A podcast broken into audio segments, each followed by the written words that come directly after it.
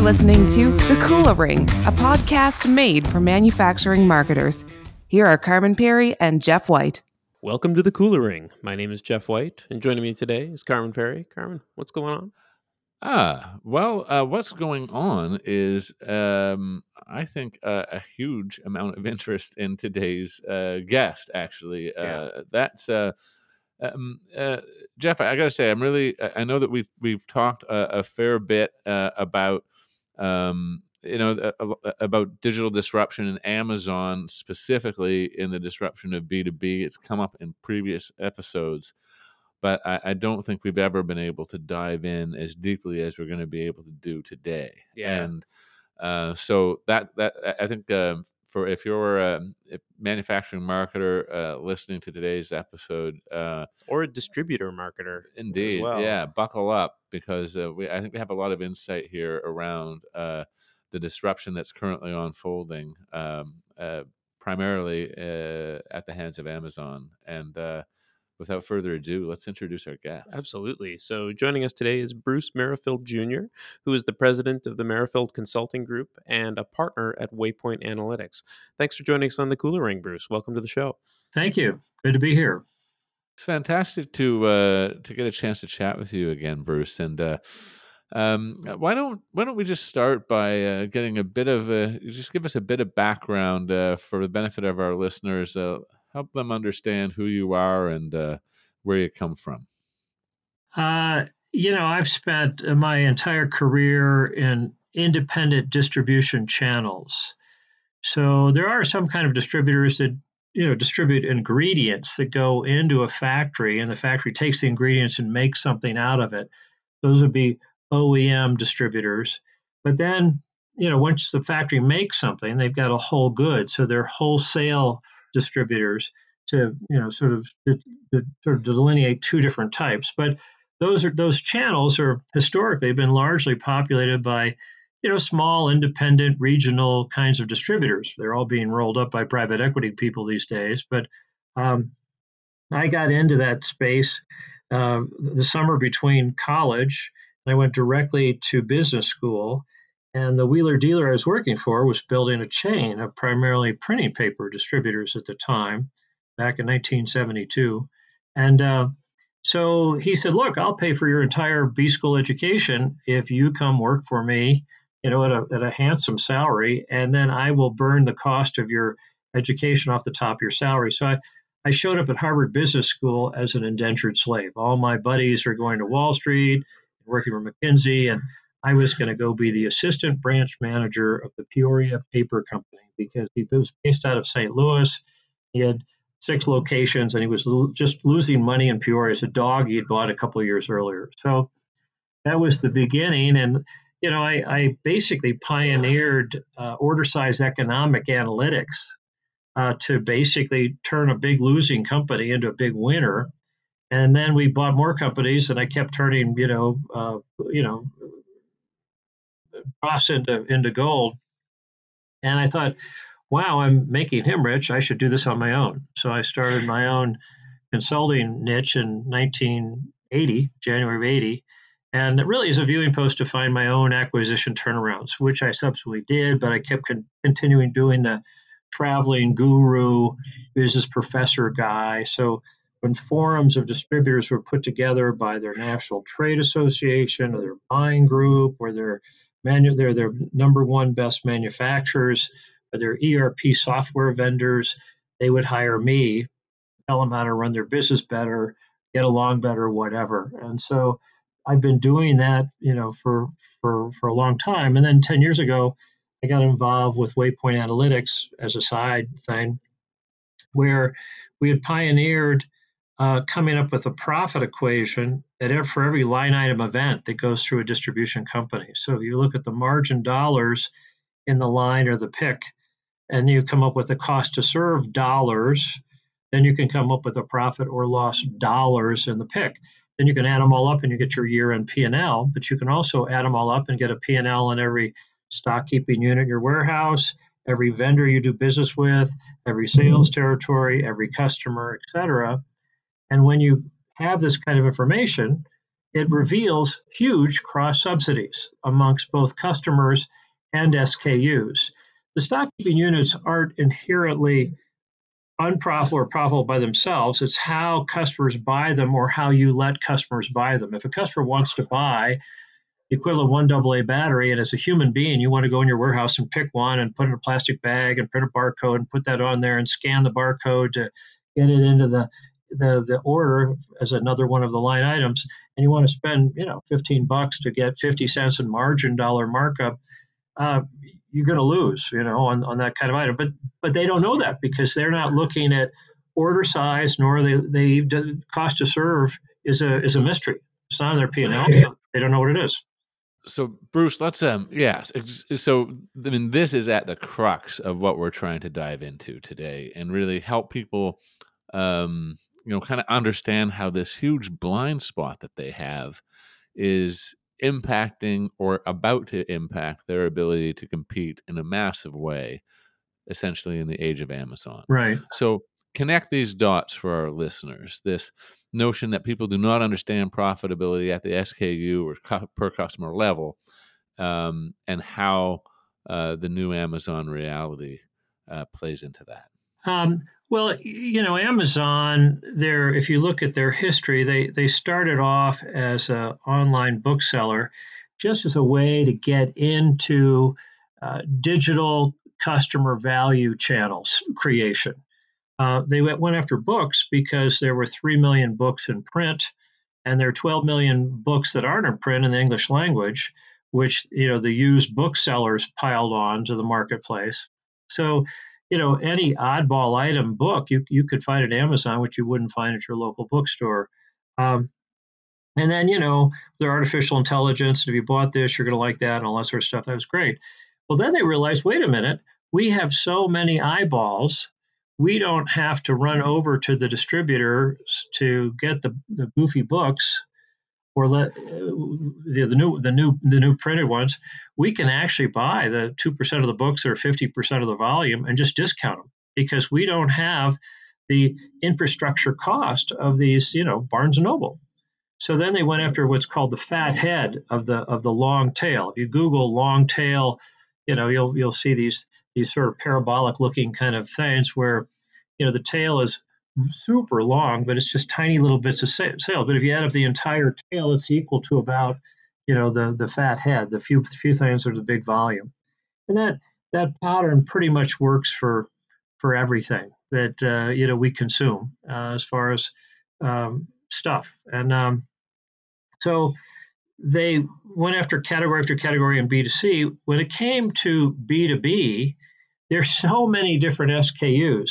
And a lot of these SKUs get processed. You know, you buy a big roll of wire and you cut 100 feet off and you ship that out to a contractor. And he only wants to buy so many, you know, feet of pipe, you know, conduit, you know, if you're an electrical wholesaler. But there's a little bit of value added you do within your warehouse and, and you have one stop shopping. You know, Amazon is all about spot buying. I'm looking for one particular item that, you know, is price sensitive. So why do people go to Best Buy and showroom only certain items? Why do people go to Amazon to check prices on big volume, price sensitive kind of things? So, Amazon business does not say, oh, you buy 500 different maintenance, repair, and operating items on a statistical annual basis. Let us create an integrated sole supply somewhat automated relationship for you. I mean, smart distributors do that, but Amazon can't. They just are selling a spot buy of an item. So they they said, well, let's let you know a zillion B2B resellers curate and load up, you know, seven trillion, you know, oddball, goofball part items, you name it. So every B2B buyer will buy from two sources. They'll buy the big volume stuff from some local distributor on a big contract basis, not worry about it. It's on automatic pilot. But all the little goofy stuff, I'm going to Amazon. So really, every B2B buyer now goes to Amazon, you know, to use them for long tail stuff.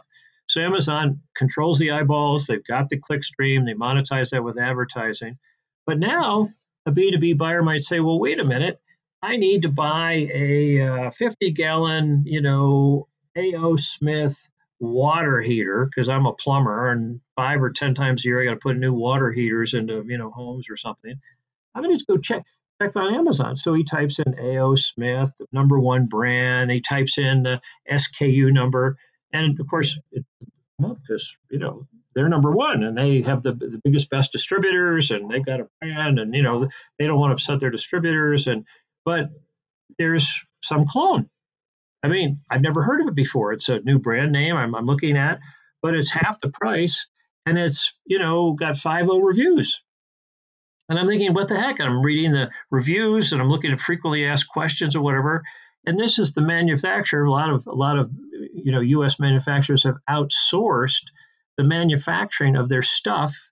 Think Apple with their iPhone, they don't make those phones. Cisco, the internet, you know, infrastructure company, they make none of their stuff. It's all outsourced. So it was very fashionable to, you know, take care of cheap labor in Asia and bring it back here. Now those Chinese manufacturers with the Amazon Accelerator brand program can instantly take the number one selling SKU, come up with a creative, clever brand, and then tomorrow make it visible every time you type in the number one brand and or that SKU, boom, that pops up right there with its reviews, all its information, maybe info, video clips, whatever. Um, so it's very rich because Amazon is going to help you do all that. I mean, if you want to go to Amazon and look at how well they advertise the Amazon Echo speaker, for example, you know that's the capability as far as digital management, you know, stuff you can have resellers are not going to do a good job on cyberspace of your B2B presentation, how you look, and there's infinite shelf space. So the barriers to entry of let's land on the West Coast and see if we can get distributors to stock and push our stuff, that just evaporated. It's gone. So what does this mean? You know, I think first of all, brands are say, wait a minute, I need to sit down and I need to type in all my different things and see what's popping up and you know and if you know I've, I've, I've got to figure out how i'm going to use amazon's tools pay their advertising to make sure when people put my brand in there boom my brand is there my story is well told i'm going to have to figure out how to discipline my channel my distributors because i don't want them to be upset and get in a food fight and reverse auction on selling items but then there's a bigger economic problem which is the entire channel from the factory through the distributors has got a markup mentality, a lens they look through that doesn't see the net profitability. And that's why, you know, if you go to into a, a deep discounter like Aldi or Lidl or Trader Joe's, I mean, these are U.S. locations. I hope they have them in Canada too.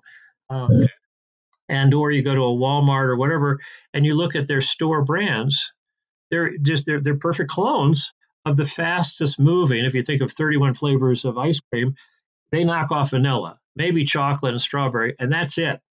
They don't knock off the long tail because the cost of producing and distributing those for less, less, less, less and less volume is higher and higher per scoop, but they charge the same price per scoop. So they have this general democratic uh, markup model and you say, well, you know, really you have to charge 50 bucks for flavor number 31, you know, because the, the, the batch production cost is so high for per, per pound, you know, the cost of getting through the channel and what you don't sell, well, then nobody would buy it. And nobody buys it, frankly, at the subsidized price either. So the manufacturers have massively overshot on their their full lines and they're only looking at markup they're not looking at the margin dollars in the pick or the line item versus the cost to serve dollars. So that original profit equation I talked about, that's why you go into a big fancy store and you look at all their big, big fancy high definition TV things. And when you zero in what you want, you scan the barcode, you can buy it for less from Amazon. You do. That's called showrooming. But now you have two screens and you can do web rooming all day long.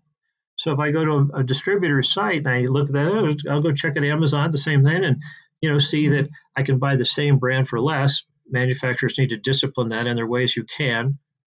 Um, or you see the clone. And the way to hmm. solve the clone is most of these manufacturers are going to have to truncate their lines. They're going to get rid of about 15, 18 flavors. and then they're going to have to stop doing the cross subsidizing markup schedule. And then, you know, when as far as the total customer experience, if I 24 7, 365 on my little phone, I want to check on something, the manufacturers have to be there. They have to have great digital content. Um, and then if I want to buy something right away, they can't necessarily say, oh, well, here's a list of our distributors. Find one nearest you, you know, and then you do, and they, you know, don't have it, and you call them, and they don't know what they, what the hell you're. It's not a seamless, you know, experience. Basically, if I say, ooh, this is really cool, it's answering all my questions, which raises new questions. I want to chat with an expert 24 7, 365. Wouldn't the manufacturer staff that in an internet medium as opposed to go to your local distributor nine to five, Monday to Friday? And then if they actually want to buy something, it's a part or whatever, you know, as long as they're willing to pay freight and pay a retail kind of price from the factory, why wouldn't the factory sell that direct? So they're disintermediating the distributor as far as information, education, uh, and even sample whatever. But they can re-intermediate and say, "Hey, distributor, in your area, we just shipped this particular item to this guy at this address, and this is all the stuff he looked at and whatever." You know, follow it up to get the repeat, you know, sales on a on a on a continuous replenishment kind of contract, which distributors can do in Amazon. You know, Bruce, there's just so much to unpack in in what you just said, and this is exactly why we wanted to have you on the show because you're just a, a wealth of uh, uh of of knowledge about this, and and uh, and you have a very compelling way of of delivering the information. Uh, you, have just painted a picture where B two B buyers are. Uh, I thought it was just a, a very a powerful, simple statement that they will be buying from two different people. They will be buying that long tail from Amazon, and that's essentially prepping them for um, uh, it basically will make them ripe for the pickings for that private label second opportunity that comes up at the head.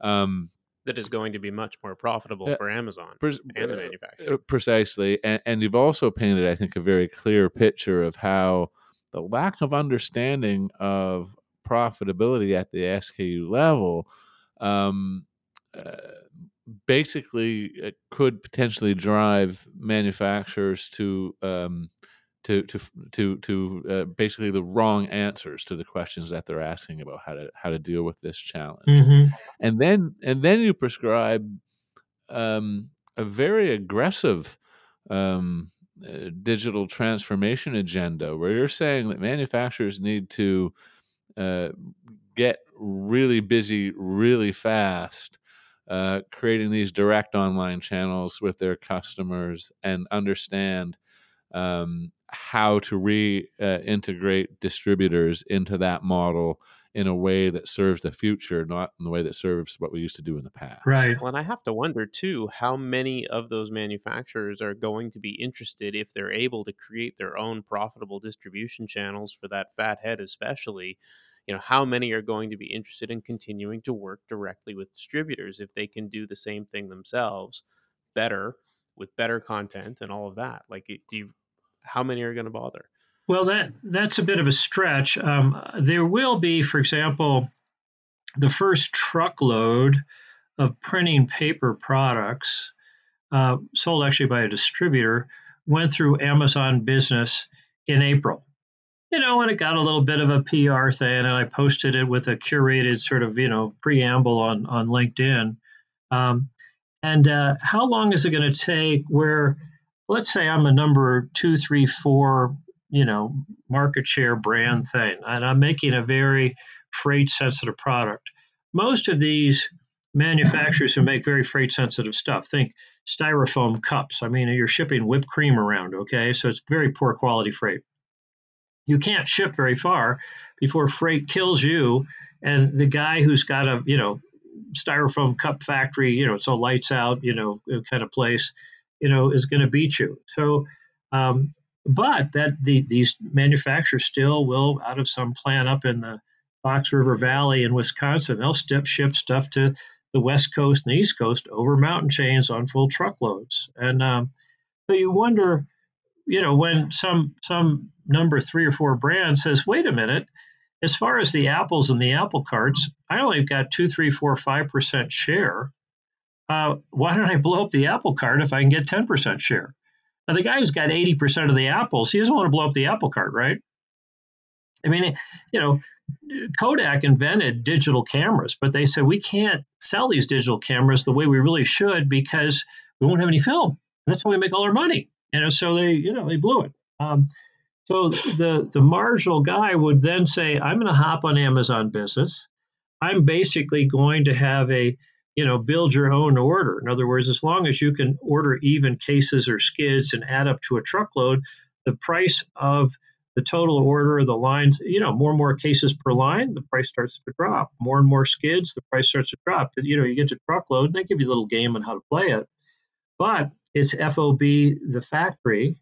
So, you know, it only looks compelling to distributors or big end users who are within a 100, 200, 300 mile radius of the factory. So rather than having 50% regional share, and you know 5% share all over the country why don't you have 100% you know share regionally and get 10% total share of the market from 5% it will happen because why not you know when you have nothing to lose and everything ups, upside and amazon's got the eyeballs that's going to happen now what do you do if you're a factory shipping straight truckloads of stuff so the you know the how these channels will unweave and reweave is very contextually dependent upon lots of variables.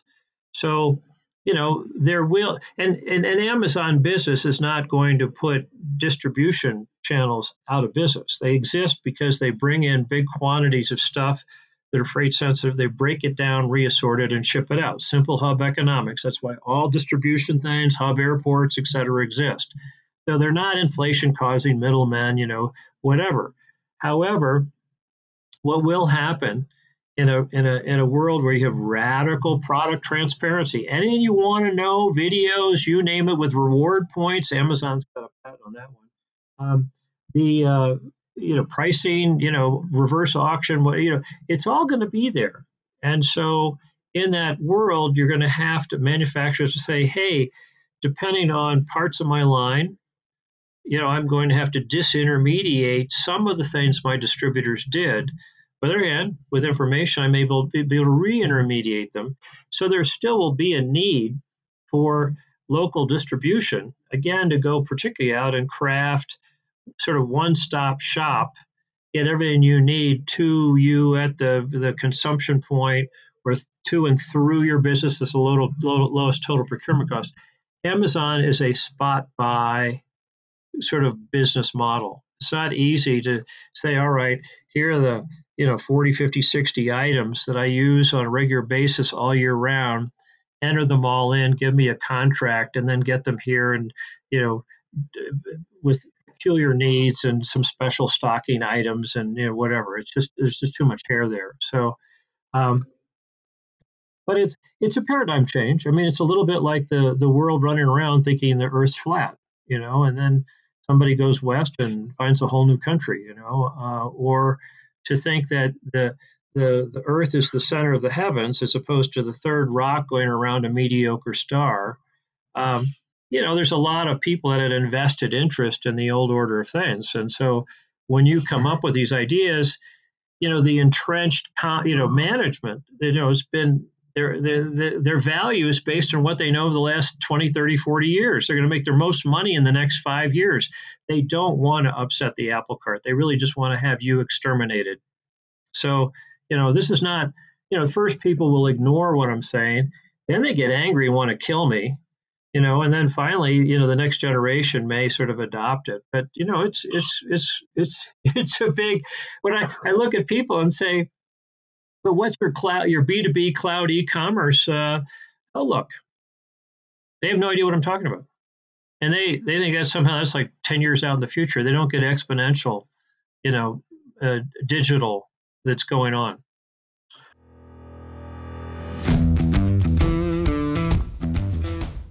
The Kula Ring is proud to be a media sponsor of the 2019 Manufacture Ed Summit Conference, which is being held September 16th to 18th in Chicago, Illinois. Carmen and I will be live on site recording interviews for future episodes of The Kula Ring. You can save $200 now with the discount code KulaPartners200 at manufactureedsummit.com. That's manufactureedsummit.com.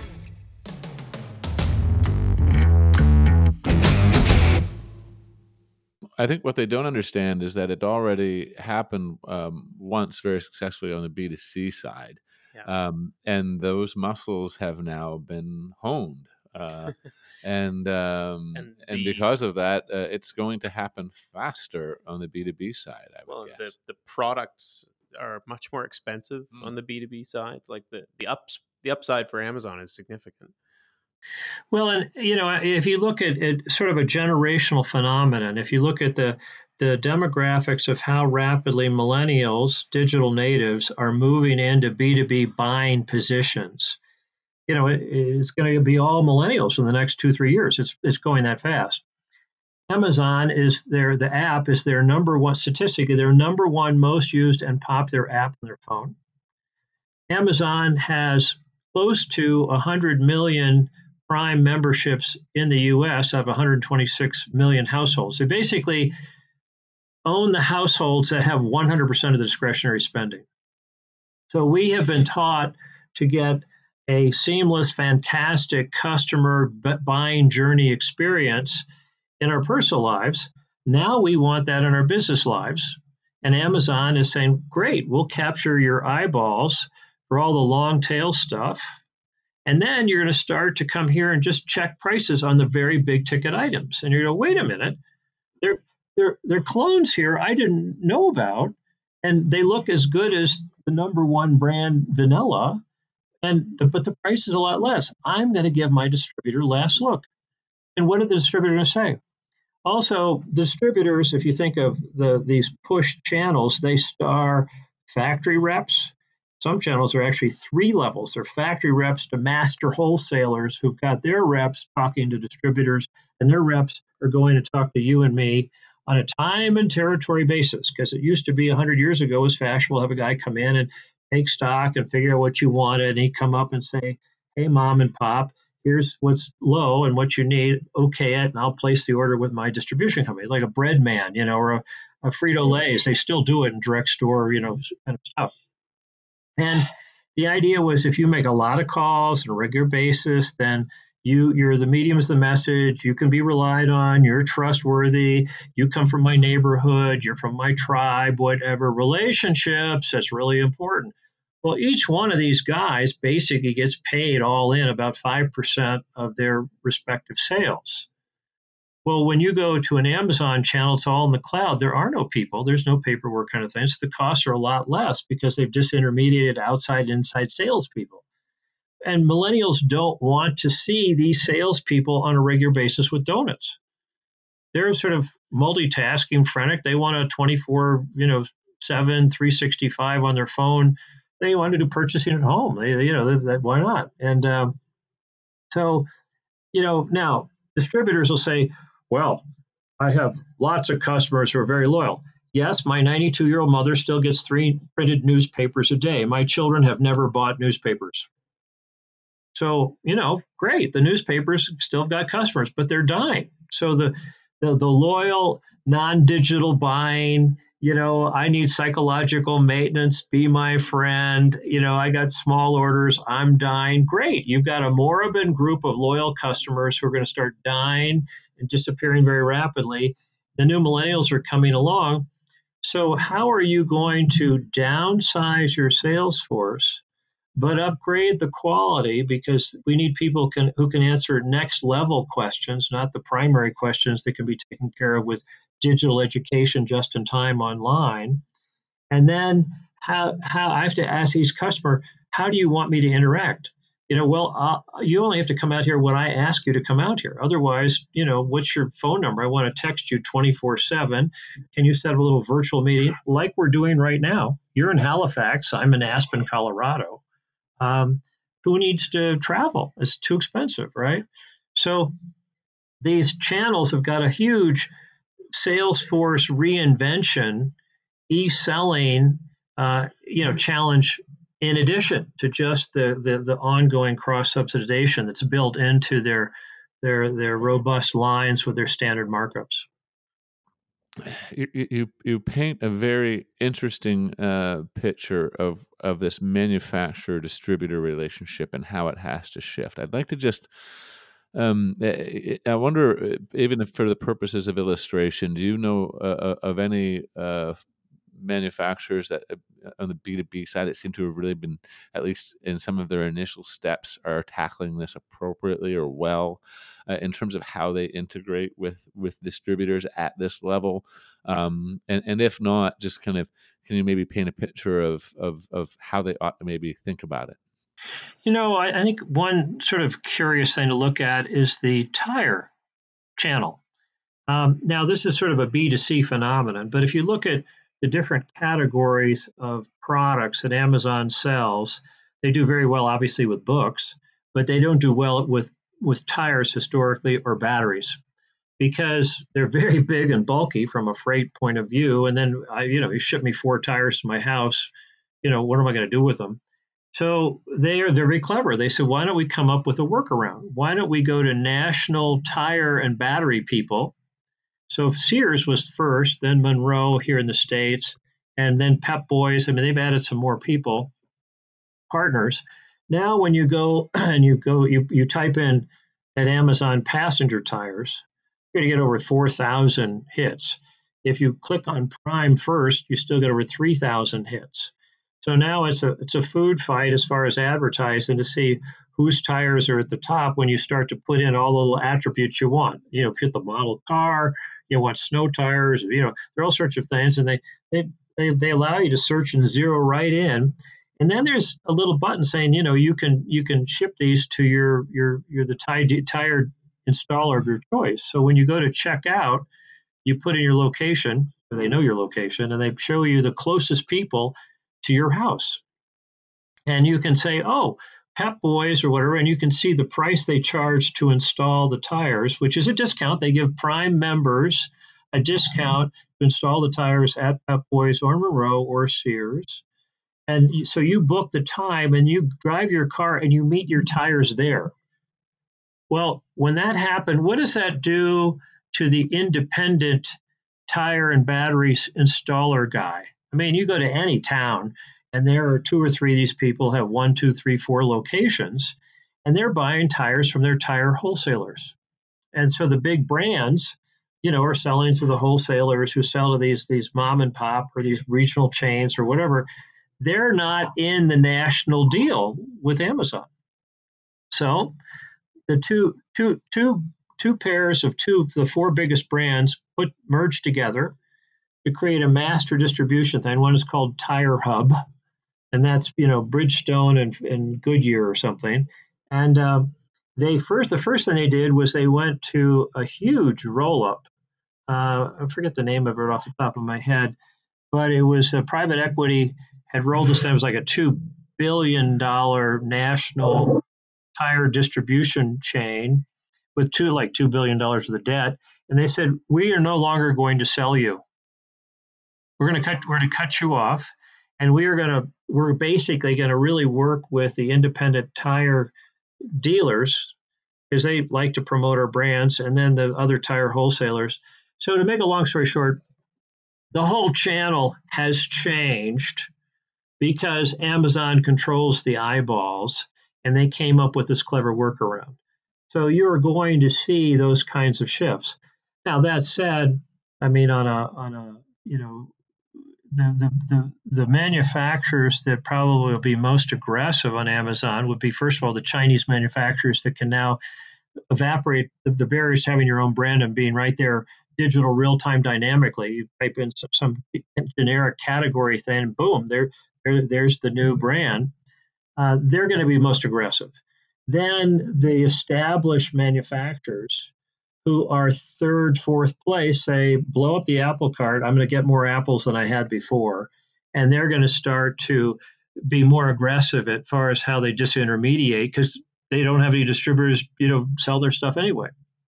And then that's going to force number one and two to say, wait a minute, I have to be where the eyeballs are, and I've got to control the digital content, the info videos, etc. And then I have to follow that buying journey, all the you know, and and, and basically orchestrate, make sure that's taken care of. How I disintermediate some of what my distributors do, but not all of it, and how I reintermediate them, that remains to be seen.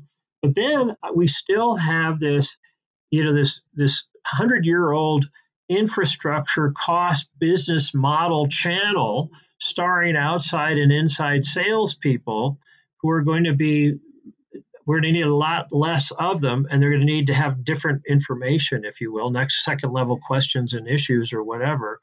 Um, and then the cross subsidy of our products you know as far as our markup structure they've got to overhaul that too. And to, to unweave something like that and reweave it that's going to be a big challenge and you know, the, the, the people, there's going to be the quick, there's going to be the dead. You already see it in retailers in the US, basically Walmart, Target, Home Depot, they've stepped up. They're spending billions and billions of dollars to say, where are the eyeballs? What's the channel experience going back, the buying journey? What new warehouses do I have to have? What new capabilities? They're working their tail feather off doing that. And there are other people just sort of sitting there trying to meet, you know, quarterly numbers. And they're fading. So uh, you know, the and the bigger opportunity may not be are we fighting? Sure, we want to blunt Amazon businesses' inroads or clone products. But the truth of the matter is, if we can get our digital transformation strategy faster, better than the, the, the old competitors, we're going to make a bigger killing there than what we lose, you know, from from you know new digital disruptor startups clones. So um, in many cases, the bigger fight will be between who does a better, faster digital transformation as far as you and I, the end user, is concerned, uh, versus the the uh, the the legacy competitors that don't you know don't get it and don't want to change.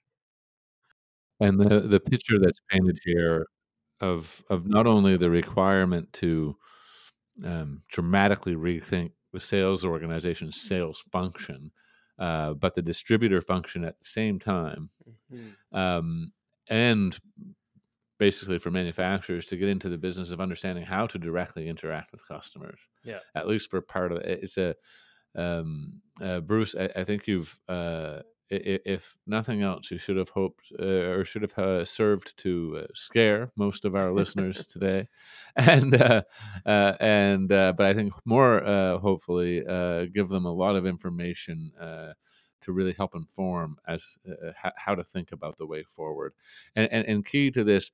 disintermediating and reintermediating the distribution channel and understanding the changes that need to happen in terms of the sales function um, Eh, you key to that is understanding uh, the profitability at that SKU or per customer level. So um, I hope I've done a decent job there, Bruce, in kind of connecting some of these dots.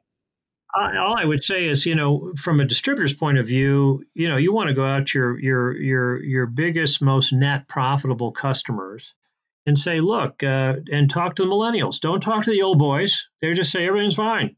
You talk to the millennials and say, going forward, let's imagine how we could interact and what, what's causing you pain. I mean, it's every digital disruptor, all they're really doing is going to the end user and saying, hey, what slows you down, pisses you off, whatever. Well, there now are off the shelf digital tools in the cloud that we can use to take away those pain things, which used to be accepted because with human beings and paper and trade credit and whatever, the 100 year old model, you, that's just the way the world works is you know we can't take away that pain or speed things up. But with digital you can once they own the eyeballs so edmunds for cars or zillow for houses or airbnb for rentals or you know expedia for how you whatever you want to travel once they own the eyeballs they turn around and they make the the, the suppliers pay you know with advertising or whatever or kickbacks. Um, amazon uniquely has said we're going to go we're going to build uh, infrastructure, physical, logistical infrastructure, all the way back to the producers in Asia uh, to you know create a, a, full customer value channel, not a product push you know wholesale channel. Um, and you know we can't we're not we don't want to go after every item, and only what fits through our infrastructure. But we'll continue to, you know, add bulk storage and partners to it as long as we control the eyeballs. We'll continue to to to build out our new infrastructure, which is totally 100% customer centric, as opposed to when you talk to the factories, they say, "Oh, our shareholders won't like that. Oh, our our, our brass who you know have magic acts because of what they know the last 40 years they're not going to like that. Oh, or distributor they're not going to like oh the sales force they're not going to like that. It's not about being salesforce centric the number one driving force is you've got to be end customer centric and follow that all the way back and unweave and reweave these channels and there still will as i said be a place like their their retail's not getting wiped wiped out. There's but there's going to be a new dynamic equilibrium that's that's reached, you know, between these these two competing,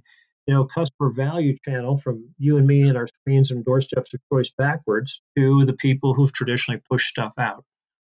Bruce, I just think it's um that's a great place to end today's today's episode. Is just that that really strong highlight on the fact that really in some ways the mind um, shift that needs to happen here is one to shift from an organizational centric uh, perspective to frankly just a more human centered approach um, because in the end it's and, the people that matter. because that's and because that's what's driving it and, and, even though every every marketer and every frankly uh, c-suite executive will love to talk about being customer focused uh, but I think you just illustrated in just a couple of quick seconds as how to, sometimes that talk doesn't actually meet the uh, uh, the action. you know, when the rubber meets the road, that doesn't actually translate. Um, and uh, so I think that mind shift in and of itself is uh, needs to happen in order to power uh, all of the other change that needs to take place in order to survive this disruption that's ahead. Well, you know, and it, just an interesting anecdote. For years, Jeff Bezos at every meeting had an empty chair with customer on it. He said they have the loudest voice in the room. And when they would go after different categories of B2C products, um, they would hire people in the industry, and these people would say, "Oh no, you can't do that." He said, "Jeff said fire them, fire, fire them." I'm, I'm sorry, you know they they are so contaminated. Their whole worldview has been you know baked into a you know the hundred year old ancient push the product out to the marketplace point of view we got to get people to say you know we're going to break this down. We're going to go the other way. And um, so that's it's hard to it's it's it's a huge sea change. Absolutely Bruce, uh, thank you so much for uh, for sharing your insights today. It's been great to chat with you and uh, uh, I wish you all the best. I, I hope to uh, to reconnect with you uh, again soon. I think there's uh, lots more for us to talk about, and maybe even feature you on a on another episode of the Kula Ring soon. Okay. Well, and speaking of connecting, if any of the listeners want to go to on, on LinkedIn, my full name is D as in Dudley, D Bruce Merrifield Jr. Just find me and you know connect with me, and then follow my posts and my articles because I'm I'm I'm sending stuff out on a regular basis about what we talked today. And we'll be sure to link that up in the in the show uh, when we go live, and our listeners will be able to uh, to to to click and find you for sure. Thanks so much, Bruce. Great. All the best. Thank you. Bye bye. Okay. All right. Bye bye. Thanks for listening to the Kula Ring with Carmen Perry and Jeff White. Don't miss a single manufacturing marketing insight. Subscribe now at kulapartners.com slash the Kula Ring. That's K-U-L-A partners.com slash the Kula Ring.